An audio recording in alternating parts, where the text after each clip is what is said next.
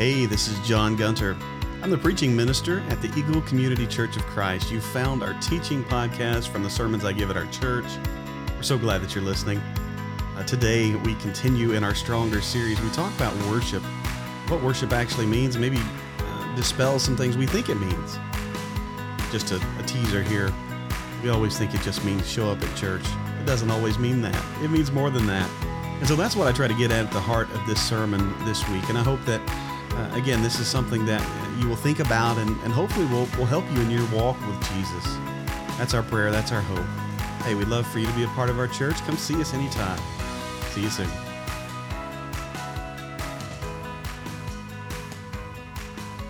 Uh, I kind of pared this sermon down because we could have a series on what constitutes worship in our lives. That isn't just the coming together and and praying or singing songs or all of these things, but, it, but it's more than that, and we'll see that in just a minute.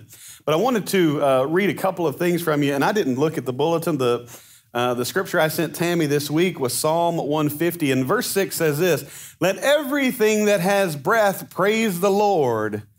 Praise the Lord. And so that's kind of my vision of worship, is just praising the Lord all the time.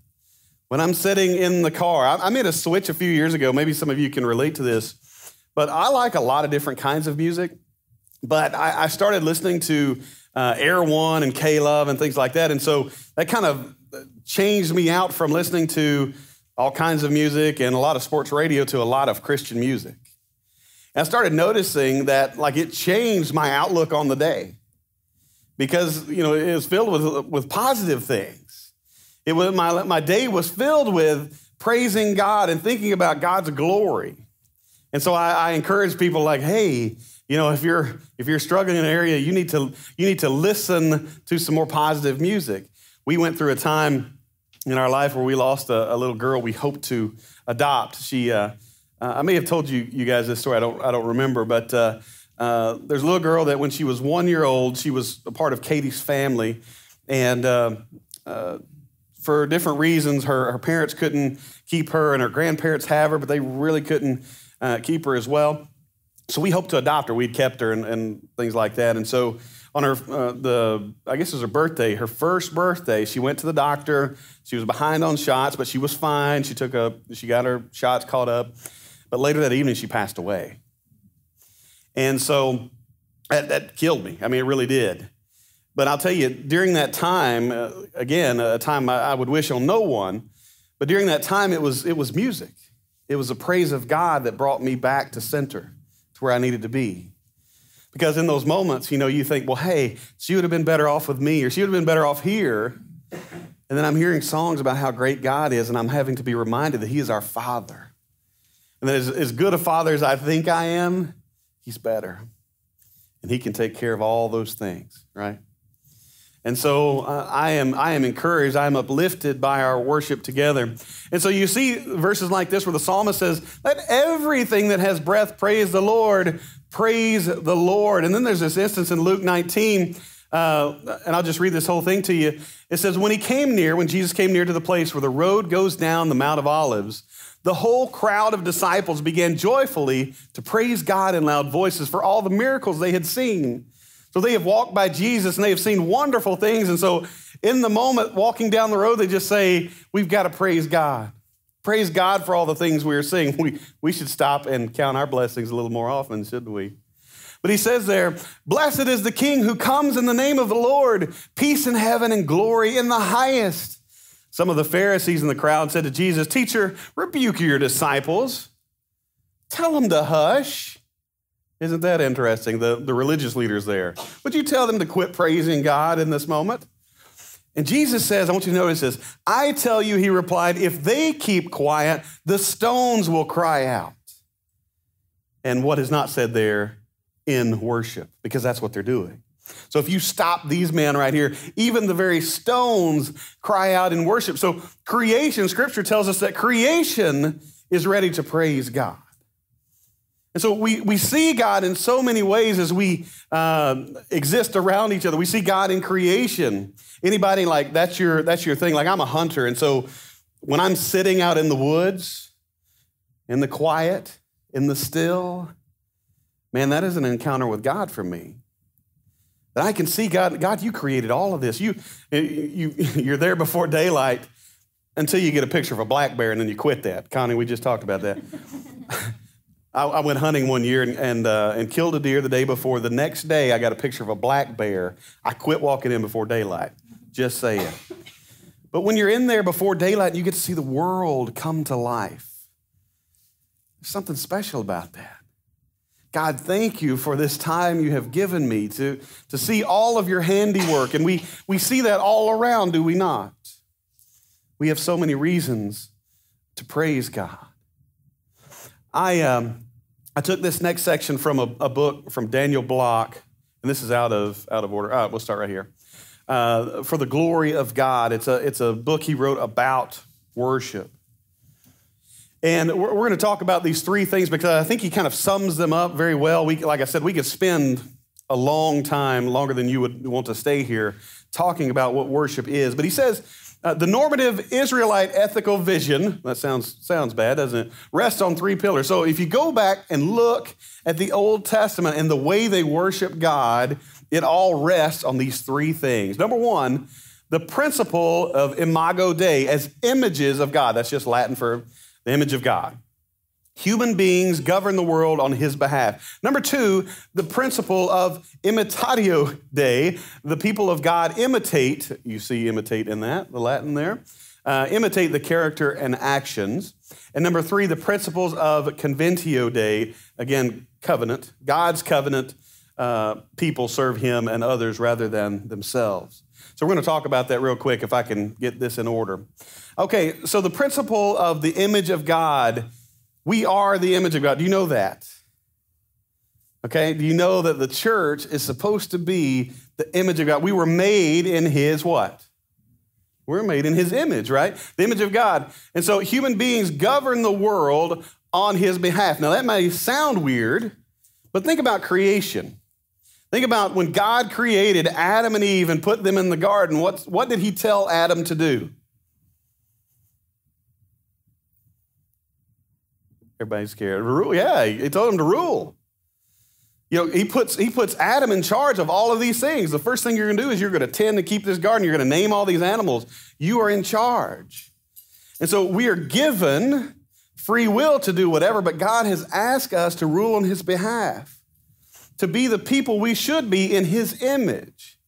And so that's why we challenge each other when we come together like this is let's not let this only be you know, our, our church face for an hour, that when we walk out of here, that is when it's on for us.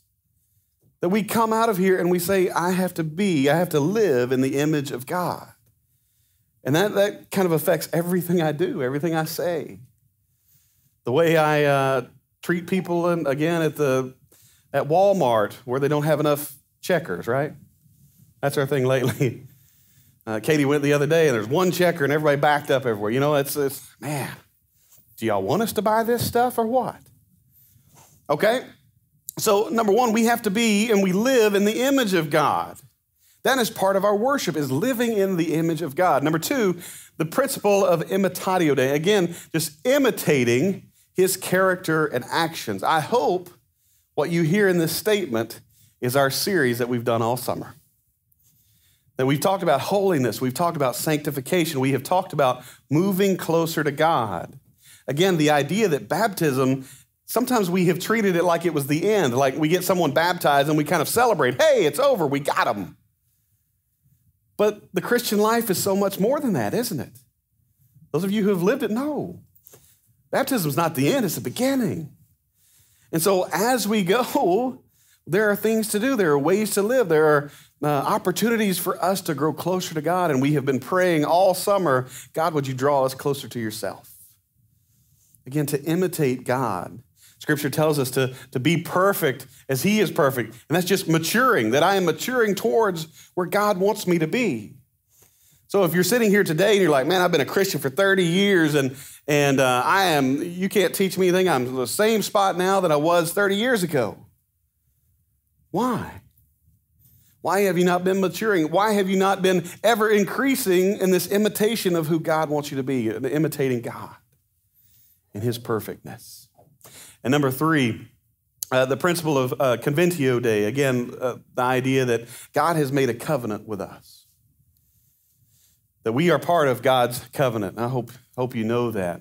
It says God's covenant people serve him and others rather than themselves. How many times, week in and week out, have we talked about love God and love your neighbor? And everything is wrapped up in this.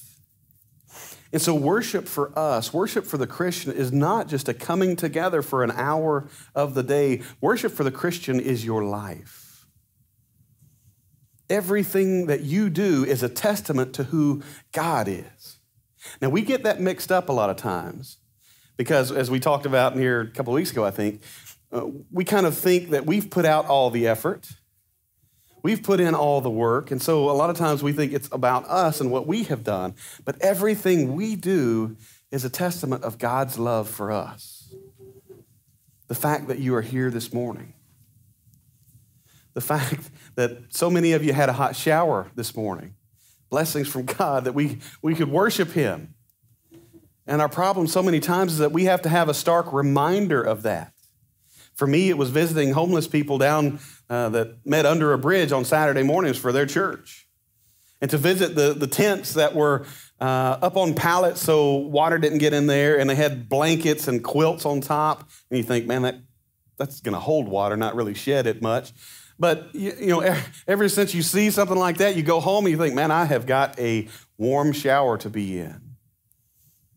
Let that hot water heater go out and you will praise God the next time you take a, a warm shower, won't you? But your life is this.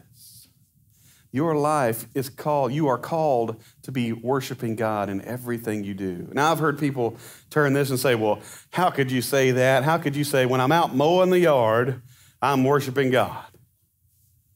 Well, that's because it's only a part of worship. It's not all of your worship, but it is worship to God. Scripture will even tell us that even when we work, that we should work as if we're working for God. Because what we're doing, what people see in us, and the way that they see us act and behave, and the way we treat other people, and all of these things go into who we say we are. And that is followers of God, followers of Christ, is it not? And so I love our worship together. I love our singing. I wish we had about 400 people in here, and we would. We've got a. By the way, we've got a crowd mic now. If that doesn't make you nervous, everybody, everybody's going to sit over here now. but we want to want to capture it because on on the live stream, all you hear is the the song leader. But I wish we had 400 people in here just raising the roof off this place. That next week, the owner of this building comes back and says that, you know, there's something structural that has happened here. Y'all, y'all need to up your giving, Mickey. We're, we're going to up this, up this price. And I love that. And I hope we do it to the best of our ability. I hope you come in here to this place wanting not just to receive something, and I hope you do receive, but I hope that you've come to give, that you've come to encourage each other, that you've come to sing with your brothers and sisters, you've come to praise God for all He has done in your life all week, and I hope that you see those very blessings right in front of you. But as we go, know that our worship does not end. Our worship begins as we go out into the world and we work around other people, we shop around other people, we live around our neighbors. Our lives should be worship. So don't, please, don't act like we can compartmentalize to the point where on Sundays I'll be a Christian. On Sundays I'll worship. As Christians, as followers of God, we worship all the time. that's my prayer for us that we be a worshipful church, that we look forward to these times together, but we also look forward to how can I be an influence in the world I go into? Because not all of us go to the same place. It is part of being the body of Christ that you have different gifts, you have a different position in life. You can reach people I can't. I can reach people you can't because of where I am. And unless we take seriously that we are out in the world being an example, being worshipers of God wherever we go, we're not going to have very much of an influence on. So I pray that people find us as people who want to worship God, want to praise Him and all of His creation and all the things He's done for us. So this morning, that's all I'm going to ask you. Are you worshiping God in all of your life? It's my prayer for us as we uh, offer this invitation. We'd love to pray with you. We'd love to encourage you. We'd love to, uh, if you'd like to be baptized this morning, uh, we can make that happen as well, where you can begin your walk with Jesus Christ. Would you come as we stand and sing?